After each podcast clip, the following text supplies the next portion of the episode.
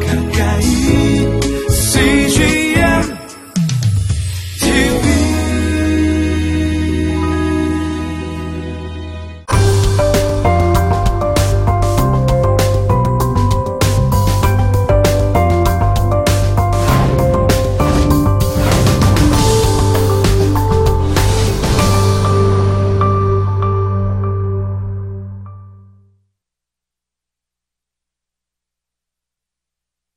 12강 2차 인구조사와 땅에 들어갈 준비에 대해서 우리가 살펴봅니다.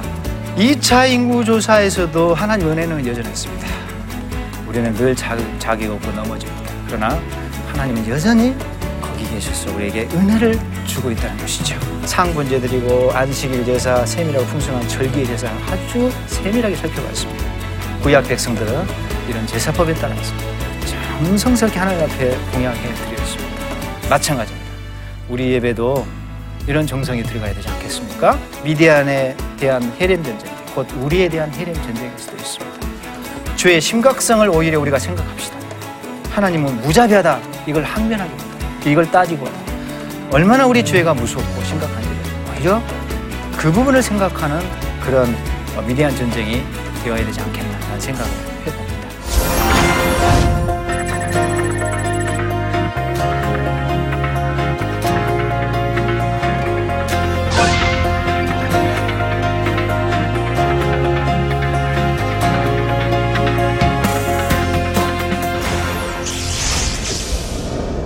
안녕하세요. 김경열 교수입니다. 예, 민수기 강의 예, 어떻습니까? 어, 어떤 분은 그래요. 흥미진진한 드라마와 같은 그런 어, 재미를 재미를 느낀다라는 그런 말씀을 하신 분이 있어요. 자, 오늘 또 새로운 이야기를 한번 살펴봅시다. 오늘은 13강입니다. 땅 분배 문제와 관련 규정들에 대한 것인데요. 민수기 32장과 34장에서 36장의 내용입니다. 근데 지금 33장에 빠져 있죠? 예, 33장은 광야 여정을 총 정리한 목록에 대한 것인데요. 이것은 제일 마지막 강의로 제가 일부러 빼놓았습니다. 자, 오늘의 강의 포인트는 다음과 같습니다. 어, 먼저 요단 동편 땅 분배 과정. 어, 어떻게 요단강 동편 땅을 분배했는가. 이게 지금 사실 예정에 없던 그런 땅이 생겼거든요. 원래 약속의 땅은 요단 서편 땅입니다. 그런데 이건 보너스로 지금 부수적으로 얻게 된 땅입니다. 이것을 이제 분배하는 과정이 나오고요. 그리고 요단 서편에 이제 약속의 땅의 범위가 나옵니다. 이게 약속의 땅이죠. 어, 요단강 서편 쪽. 하나님이 경계선을 알려주셔요. 34장에 나오고. 그리고 어, 땅을 다 지파별로 분배를 받는데 문제는 레이 지파가 어, 땅을 분배를 못 받잖아요. 특수한 임무를 띠고 있잖아요. 성막 봉사 어, 임무를 맡은 그런 특수한 지파였습니다. 그러다 보니 그들에게 땅이 안 주어지고 이제 48개의 레위 도성이 주어지고 6개의 도피성이 주어지는데 이것을 살피고 도피성 규례가 무엇인지를 우리가 알아보도록 하겠습니다. 그리고 마지막입니다. 민수기 제일 마지막인데 재밌게도 또 마지막에 땅 문제를 다루면서 끝나요. 토지 유산의 추가적 쟁점인데 슬로브아셀 딸 문제, 딸의 상속 문제가 완전히 해결되지는 않았습니다. 자, 요단 동편의 땅 분배에 대해서 먼저 살펴봅니다. 덤으로 얻었잖아요. 요단 동편을. 잇따라 승전을 했습니다. 자, 우리가 지도를 누차 봤지만은 그 요단 요단강이 이렇게 흐르면은 예, 요단강이 사해를 거쳐서 이렇게 음, 갈릴리 바다에서 요단강 그다음에 사해 바다 여기 이쪽이 서편이고 동편이잖아요. 이쪽은 예정에 없었던 땅입니다. 그런데 전쟁을 해가지고 격파시키고 또, 또 이기고 해서 덤으로 이쪽 땅이 부수입으로 생겼습니다. 그래서 이 땅을 이제 어떻게 처리할 것인가가 좀 문제가 될 수가 있죠. 그런데 루벤하고 가치파가 이 두 지파가 그 땅을 욕심을 냈습니다. 그 땅을 우리에게 주시오. 자, 명분이 있어요. 자, 우리가 너무 많은 가축대를 가졌습니다. 라고 하면서 이쪽에 목축하기가 참 좋은 땅이었어요. 목, 좋은 목초지였다는 거죠. 그래서 가축대가 많은 우리에게 그 땅을 주십시오라고 요구를 했다는 거죠. 이건 좋은 명분은 아니었어요. 그래서 이들의 에, 그 요구 조건, 요구의 명분이 그렇게 뚜렷하지는 않았는데 그래서 의심을 받아요. 그래서 모세가 강하게 의심을 하는 거예요. 경고하고 만류를 합니다. 왜냐? 너희들이 지금 요단 서편에 들어가기 싫어서 그런 것이 아니냐. 지금 이게 뭘 상기시키냐면은 거의 40년 전에 가데스 바네아에서 그 바람광에 이제 도착해가지고 정탐권을 보냈잖아요. 정탐권들이 40일간 정탐 활동을 하고 돌아왔습니다. 그 땅이 좋더라라고 보고를 했잖아요. 그런데라고 하면서 이게 거인족이 살고 있다. 우리 거기 들어가서는 안 된다. 라고 하면서 백성들을 선동했습니다. 그리고 모든 백성들이 울면서 이제는 우리 망했다라고 했던 추억이 있습니다. 그때 이 땅에 못 들어간다고 했잖아요. 이쪽 편이죠. 이쪽에서 진격해서 못 들어간다고 했어요. 그때 믿음이 없었잖아요. 그 결국 믿음의 문제였는데 믿음이 그들에게 없었기 때문에 하나님에 대한 불신 때문에 그 땅을 진격을 못했습니다. 그게 지금 트라우마로 작용을 하고 있는 것 같아요. 모세에게. 그걸 염려하는 거예요. 모세가 너희들이 그때 우리가 반역 사건으로 한 번 그런 실패의 경험이 있는데 또 여기서 너희들이 이심을 발동하고 아니 불신의 이런 반역질을 하게 된다면은 이것은 어, 불신의 행위일 뿐만 아니라 또, 또 하나는 공동체 단결을 깨뜨리는 위험한 이기적인 행위다라는 것입니다. 너희들이 이 대가를 치를 것이다. 벌을 받을 것이다. 하면서 만류를 해요. 그런데 루벤과 갓이 해명을 합니다. 아닙니다. 우리가 지금 어, 두려워서 요단 서편에 들어가지 못한다라고 하는 것이 아닙니다. 하나님에 대한 불신 때문에 우리가 같이 합류하지 못하겠다고 하는 것이 아니다. 우리도 전쟁에 참여할 것이다라고 이야기를 합니다. 그리고 참여할 뿐만 아니라 우리가 선봉대에 설 것이다. 라고 이야기를 합니다. 전쟁에서 돌격 앞으로 하면서 선봉대에 선다는 것은요, 굉장히 큰 위험을 감수를 해야 되죠. 우리는 여호와 앞에 앞장설 것이다라고 하는데요. 흔히 구약성에서 여호와 앞이라고 할 때는 항상 이 법궤를 말해요. 법궤 앞에 우리가 나설 것이다라고 이야기를 합니다. 자, 우리가 앞서 민수기 전반부에서 1장부터 4장까지 진영 배치에 대해서 우리가 어, 그 부분에서 살펴보았는데요. 이스라엘이 행진할 때는 이런 대열을 갖추고 있어요. 행진 대열이라는 것은요, 또 군사적인 대열이에요. 싸울 때도 이런 진영을 배치하고 진격을 하게 되어 있습니다. 자, 그때 이런 배치를 하게 되어 있는데 법계가 제일 앞장섭니다. 근데 전쟁이 이제 발생하잖아요. 실제적으로 교전이 벌어지면은 법계가 뒤로 빠지게 돼 있어요. 법계 뒤로 빠지고 유다가 선봉으로 제일 앞장서게 서게 되어 있습니다. 유다가 대장 지파거든요.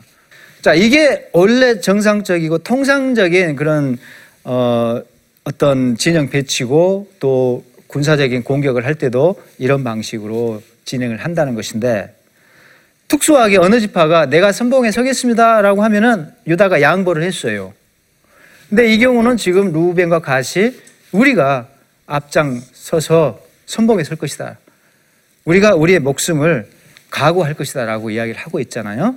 그래서 이들이 이 약속과 더불어서 요단 동편을 이제 자기 땅으로 어, 넘겨받게 됩니다. 요단 동편 땅이 나중에 결국은 루벤하고 갓 지파에게 할당이 되고 그 다음에 문하세 지파가 나중에 또 다시 합류를 해요. 지금 이 장면에서는 이 정황에서는 문하세 지파는 끼어들지 않고 있는데 문하세 지파가 나중에 합세를 하는 이유가 뭐냐면은 문하세 지파들이 문하세 후손들이 이쪽 지역의 일부를요, 이쪽 지역의 일부를 일부분을 앞장서서 먼저 정복한 사례가 있어요. 그래서 그 공적을 인정해 준 거죠. 그래서 너희들도 권리가 있다. 이들이 먼저 요구했어요. 우리도 이런 업적을 남겼으니까 이쪽 지분을 주십시오라고 하니까 나중에 문하세 반지파가 어, 이런 과거의 선례를 끄집어 와서 어, 이쪽 지분을 얻어냅니다. 결국 그래서 두 지파 반이 요단 동편을 차지하게 되는데 야복강을 기준으로 사실 야복강이 약간 위쪽에 이렇게 위치해야 됩니다. 사실은 야복강을 기준으로 맨 아래쪽부터 보면은 루벤이 이쪽 지역을 차지하고요. 그 다음에 가치파가 이쪽 지역을 차지하고 그 다음에 문하세 반지파는 이 바산 지역을 차지하게 됩니다. 이렇게 차지하게 됩니다. 음. 이렇게 해서 요단 동편 땅을 두 지파 반이 이제 어, 소유권을 얻게 되는 것이죠.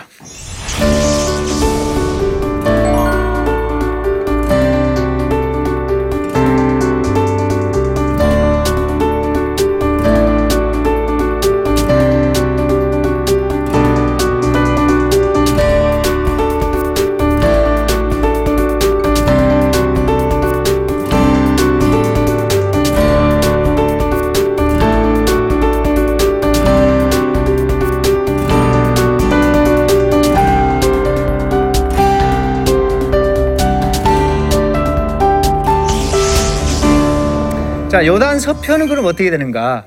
일단 요단 서편은 제비를 뽑아서 할당을 합니다. 그런데 하나님이 요단 서편의 경계선을 알려주셔요. 동서남북으로 어디까지가 너희 땅이다, 너희 땅이다 라고 약속의 땅의 범위를 알려주신다는 거죠. 바로 이와 같습니다.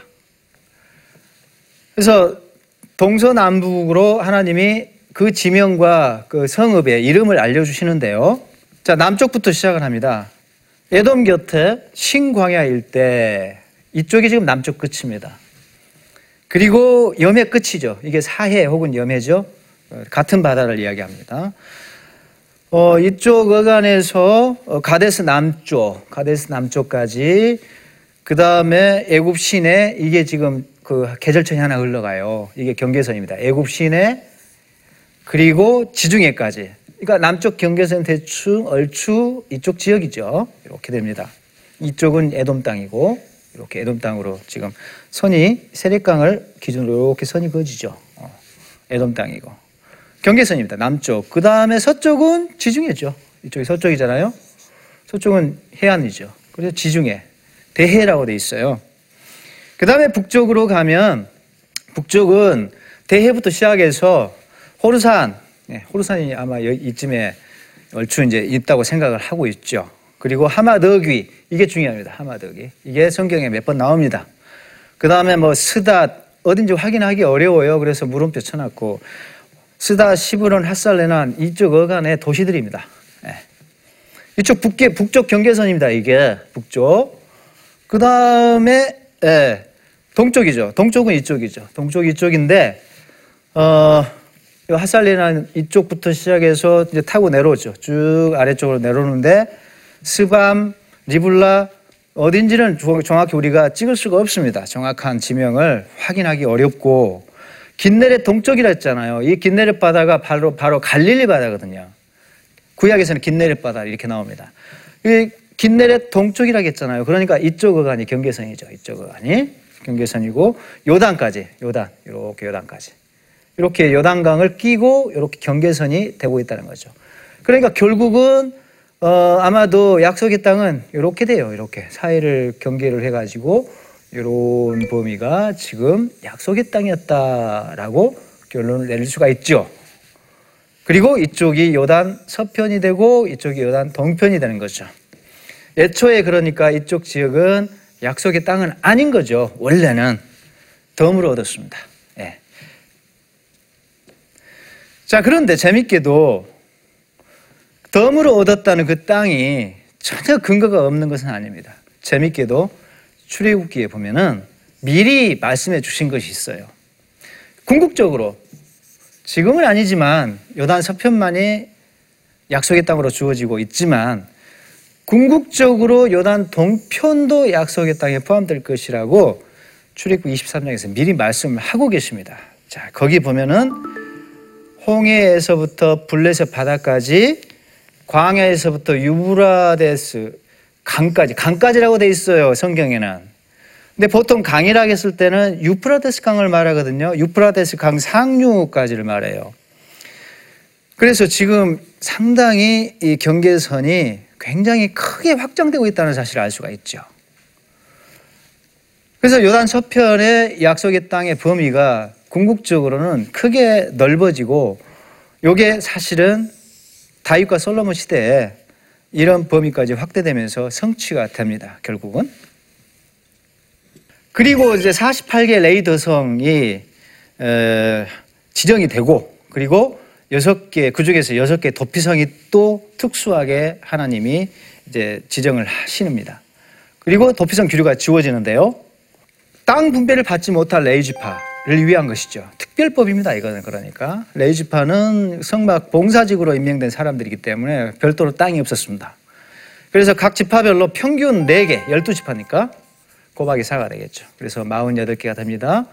그래서 평균 4개인데 사실은 정확하게 4개씩 떨어지진 않아요. 제가 이제 도표로 보여드릴게요. 그리고 이거 실제로 이게 실천된 것은 여호수아 21장 가서 이제 땅 정복하고 난 다음에 요 하나님이 지시한 것이 실행됩니다. 자, 다음과 같이 실행되거든요. 할당된 숫자를 보세요. 총 48개인데 유다가 8개나 내놓아요. 예, 대장 지파답죠. 시므온은 한 지파, 제일 약한 지파니까 하나만 내놓습니다. 그리고 평균적으로 4개인데 어떤 지파는 3개죠. 이걸 도합 합산하면 48개가 됩니다. 자, 성읍 이름까지 나와 있어요. 빨간 글씨로 돼 있죠? 이게 지금 도피성들입니다. 이렇게 여섯 개죠. 이렇게 도, 도피성이 여섯 개고요. 중요한 거는 정확하게 네 개씩 떨어지지 않았다는 것이고 유다지파가 큰 책임을 지고 있다는 것입니다. 도피성은 이 위치가 이렇습니다. 자, 동편에 도피성 3개, 주요 거점이죠. 서편에 이렇게 남북으로 걸쳐서 또 3개가 할당이 되고 있습니다. 참고로 알아두시고, 자, 도피성이 그러면 왜 지정되었는가? 48개 성읍 중에, 레이 성읍 중에서 왜 6개는 도피성이라는 것으로 지정되어서 특수하게 취급이 되었는가? 이것은요, 취해 법권 지역과 같았어요, 일종의, 일종의. 왜냐, 과실치사범들이 고살이나 그리고 어, 음모를 꾸며가지고 일을 저지른 사람들이 아닙니다. 얼떨결에 사람을 죽인 그런 사람들이 도망을 가가지고 보호를 받는 그런 구역이었다는 거죠. 자, 성경에서는 고살이든 과실치사든 사람을 죽이잖아요. 그러면 그 가족이 그 살인자를 죽여도 됐어요. 정당방위였습니다. 이런 보복이 가능했다는 거죠. 과실치사범도 마찬가지예요. 내가 실수로 죽였지만 형제가 와서 보복으로 그를 생명을 빼앗아 갈 수가 있었습니다. 조금 억울하긴 하죠. 그래서 이런 억울한 부분이 없잖아 있기 때문에 이 과실치사범이 도망을 갈 수 있도록 피난처를 마련해 주셨다는 거죠. 보호를 받았어요. 그래서 이게 어, 그들이 도피성으로 도망갔다는 것이고요.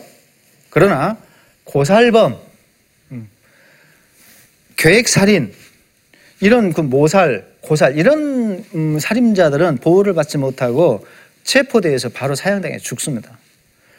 거기 나와요 이제 예, 도피성 규례에 나오는데 과실치사 여섯 사례들이 나와요 여섯 가지 사례가 나오는데 전부 지금 무슨 내용이냐면은 얼떨결에 뭐 사람을 얼떨결에 밀었, 밀었는데 어 하고 절벽에 떨어져 죽었어요. 그 무심코 물건을 확 던졌는데 맞아 죽었어요. 도끼자라고 뭐 어 하고 빠져나갔어요. 거기에 맞아 죽는 거죠. 그런 여섯 가지 사례가 나와요. 그 다음에 이제 고살과 모살을 경우 계획살인이죠. 이 사례가 네 가지가 나오는데 대충 이런 거예요. 싸우다가 의도로 죽이려고 때리는 거, 그 다음에 계획살인, 몰래 죽이는 거, 그 다음에 덮치는 거, 숨어있다가 확 덮쳐서 죽이는 거. 이런 것은 모살이죠. 봐줄 수가 없어요, 이런 것은. 바로 사형당했습니다. 자, 이것만 봐줬어요. 어디에서? 도피성으로 도망가면 됐습니다. 살인 사건을 판정을 해야 돼요. 어, 사, 누군가 죽었나요? 그럼 이게 지금 과실치사냐, 모살이냐, 이걸 판정을 내리는데 수사를 해요. 수사하는데 이런 식으로 합니다. 증인이 제일 중요했어요. 목격자가 있느냐. 그래서 두세 명이 필요한데 성경에서는 두세 명의 목격자라고 이야기를 해요. 왜 근데 두 명이면 두 명이지, 세 명이면 세 명이지. 왜 두세 명으로 하셨을까? 제가 곰곰이 생각해 봤어요. 왜 그랬을까? 그러니까 두 사람이 증인이 확정 지으면 끝나요. 근데 두 사람이 엇갈리네? 1대1로. 이 사람은 오케이, 맞다. 이 사람 아니다. 그러면 한 사람이 더 와야 돼. 이 사람 목격자가 맞다라고 하면 2대1로 이거는 유죄가 돼요. 아니다라고 하면은 무죄가 되는 거죠. 그러니까 두 사람이면은 끝나요, 판정이. 갈릴 때 한 사람이 더 필요하지. 그러니까 세 사람이 필요해야 돼요. 그래서 두세 사람이 필요하다라고 우리가 이제 생각해 볼 수가 있죠. 자, 그리고, 어, 이게 왜 중요하냐면, 엄격하게 조사를 해야 되냐면은, 만약에 무고한 피가 흘렸다. 누가 계획살을 해서 죽었다. 그 피가요, 땅을 더럽혀요. 심각합니다. 그러니까 공동체가 상당히 위험에 빠지게 됩니다. 그러니까 엄중히 수사해서 처벌을 해야 된다는 거죠. 근데 만약에 과실치사로 판정이 되잖아요. 도망가면 되는데 도피성으로 도망가는 도피 기간이 정해져 있어요. 우리가 잘 알다시피 당대 대제사장이 사망할 때까지 거기서 안전하게 있을 수가 있습니다. 근데 이런 경우가 있을 수가 있죠. 어제 도망쳤는데 오늘 대제사장님이 돌아가셔 버렸네. 와 이게 웬일입니까? 하루 만에 해방될 수가 있죠. 근데 정반대가 있을 수가 있죠. 어제 왔는데 오늘 신임 제사장이 임명이 되네요. 그러면 신임 제사장이 딱 임명되면서 그 사람 죽을 때까지 기다려야 됩니다. 그거는 우리가 그것까지도 어 우리가 이제 시시콜콜하게 따질 수는 없는 것이고 그 사람의 복이라고 볼 수가 있겠죠. 어떻게 보면은 자 어쨌든 간에 성경에서 말하고 있는 것은 도피성에서는 외출을 해가지고 맞아 죽는다, 보복을 당한다. 그러면 그 사람 책임이다라고 말을 하고 절대로 어, 도피성에서 안전하게 있어라, 있어라라고 이야기를 하고 있고요. 대제사장이 사망하면 그때는 나올 수가 있다. 이게 법이었습니다. 자, 슬로바스의 딸들의 토지 상속에서 추가적 쟁점이 있어요. 마지막 민수기 마지막 장입니다. 이거 땅 문제와 더불어 민수기가 끝난다는 거죠. 그러면 뭐가 남았는가? 결혼을 한다면 어떻게 될까? 딸들이 아직 결혼 안 한 상황이었어요. 근데 결혼하면 남편이 생기잖아요. 그러면 다른 집안 사람, 남편 집안 사람이 되거든요. 그러니까 지금 자기 가문에서 떠나게 돼요. 그러면 그 땅은 어떻게 돼? 토지. 땅도 같이 가는가? 땅도 자동적으로 같이 가게 돼요. 그런 경우. 그러니 여자가 결혼하면 남편 집안으로 가족으로 귀속되고 그리고 땅도 남편 소유가 된다는 거죠. 이게 법이었어요. 그래서 모세가 하나님께 다시 물었어요. 아, 이런 상황도 있군요. 하나님 어떻게 해야 될까요? 물어보니까 하나님이 해결책을 주셔요. 절대로 가문 내에서만 결혼을 해야 된다. 다른 가문과 결혼해서 그 땅에 다른 가문으로 토지가 넘어가는 일이 생겨서는 안 된다. 하나님의 토지법에 따르면 토지는 가문 내에서만 상속이 되고 가문의 직계표가 이렇게 변경되고 다른 집안으로 이 직계표가 넘어가고 하면 하면 그런 일이 생기면 안 되게끔 되어 있습니다. 이게 하나님의 엄격한 토지법이었거든요. 그래서 종례원을 하면 돼요. 그럼 그 가문에서 그 토지를 관리하게 되죠. 가장이 죽을 때 이제 고엘법이라 해서 고엘이 무르는 자라는 뜻이거든요. 고엘. 그 어떻게 이제 가장이 죽으면 그 땅을 이렇게 보존을 해주냐면은 토지를 보호해주는 순서가 있어요. 레이기 25장에. 일단 그 가장에 남자가 주면 그 형제가 뒤를 봐줘야 되고 그 땅을 지켜줘야 되고 그 형제도 없잖아요. 그래서 삼촌이 그 책임을 지게 돼 있어요. 점점 어 이렇게 가까운 친족에서 먼 친족으로 가고 있죠. 그 다음에 사촌으로 가고 있습니다. 그 다음에 근족이고 가장 먼 친족, 친족으로 가요. 이 케이스가 보아스예요. 보아스는 정말 친족 관계가 멀었습니다. 보아스 같은 경우. 그럼에도 불구하고 보아스가 훌륭한 사람인 게 굉장히 자기는 어, 책임이 전혀 없는 그런 먼 친척, 친족에 불과한데 자기가 책임을 져 주거든요. 기꺼이 자기가 손해를 감수하고 굉장히 훌륭한 사람이었죠. 자, 슬로우바스의 딸들은 그런데 이와 다른 특수한 상황이라는 거죠. 지금 미혼인 상태에서 남자가 다 죽었어요. 굉장히 다른 특별 케이스예요. 그래서 다른 집안으로 지금 이제 시집을 가야 돼요. 시집을 가면은 그 땅도 가야 된다는 문제가 발생한다는 거죠. 발생한다는 거죠. 그래서 대안이 하나님 주신 대안이 절대 종례혼을 해라. 그 시족 안에서 결혼을 해라. 그러면 땅이 가문의 보존이 되죠. 그래서 이 슬로바스의 딸들의 문제는 결국은 레위기 25장에 지금 토지법 혹은 희년법이죠. 토지법 내지 희년법이 거기서 선포되는데 예, 희년법이 선포되는데 이것을 완벽하게 이 허점을 여기서 완벽하게 지금 메꿔주고 있습니다. 또 보완을 하고 있다는 거죠. 이런 식으로 여러 차례에 걸쳐서 민수기는 레위기에 빠져 있는 공백을 메꿔주는 역할을 하고 있다는 것을 또 다시 한번 확인해 볼 수가 있습니다. 그래서 땅 문제는 민수기 마지막 36장의 적절한 주제가 될 수밖에 없습니다. 왜냐 이제 앞두고 있잖아요. 예, 앞두고 있어요. 가나안 땅을 들어갈 들어가기 직전이기 때문에 이런 문제가 깔끔하게 해결될 필요가 있었죠. 자, 적용점을 생각해 봅시다. 어, 루벤과 갓이 물론 좀 욕심이 발동했어요. 음. 난데없이 생긴 좋은 목초지니까 탐이 났죠. 그런데 그럼에도 불구하고 이들은 자기 책임을 다 하려고 했다. 선봉대에 서려고 했다. 예, 그렇습니다. 이런 점들은 우리가 좀 본받아야 될 필요가 있겠습니다. 그럼에도 불구하고 어, 이들의 모습에서 우리가 또 한 가지 교훈을 얻어야 될 것은 약속의 땅이 아니잖아요. 근데 목숨을 걸어요. 어, 목숨 거는 것 자체는 좀 본받을 만한데 문제는 약속의 땅이 아닌 것에 목숨을 건다는 측면에서는 우리도 쓸모없는 것에 하나님이 약속하신 것이 아닌데 거기에 집착하고 우리 인생을 거는 그런 모습은 우리에게는 없는가? 또 반면에 그런 교훈을 에, 우리가 생각해 볼 수가 있는 것 같습니다.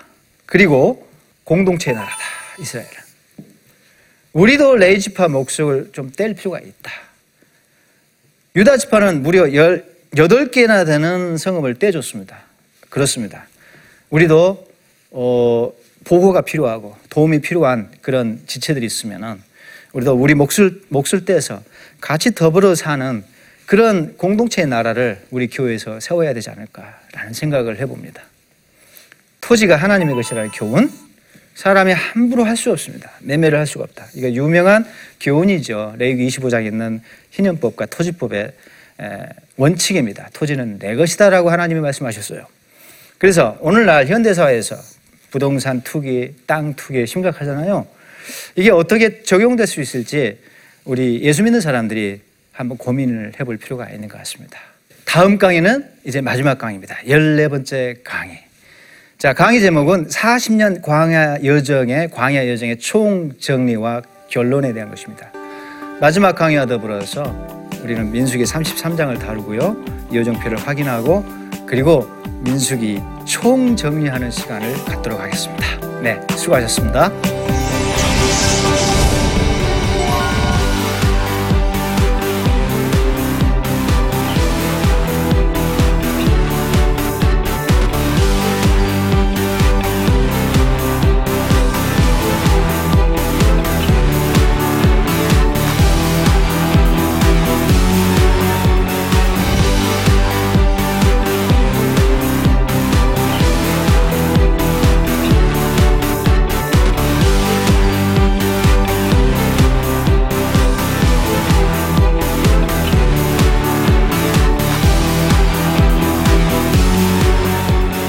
이 프로그램은 시청자 여러분의 소중한 후원으로 제작됩니다.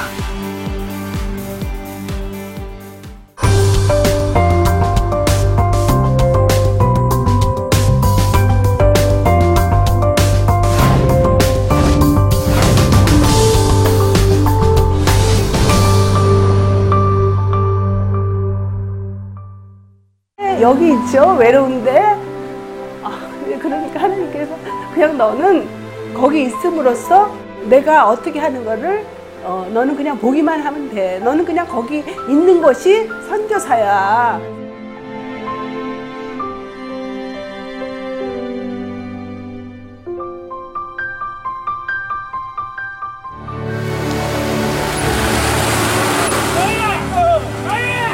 육개월을 그냥 손꼽아 기다리면서 이 산골까지 올까 했는데 드림 컴츄르다. 네, 정말 좋았어요.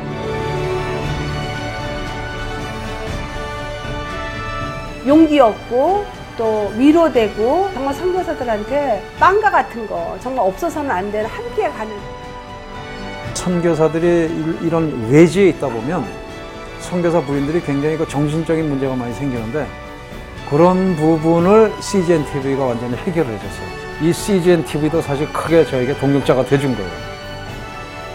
온 세상을 위한 복음의 통로 세상을 섬기는 방송 CGN TV 감사합니다. 사랑합니다.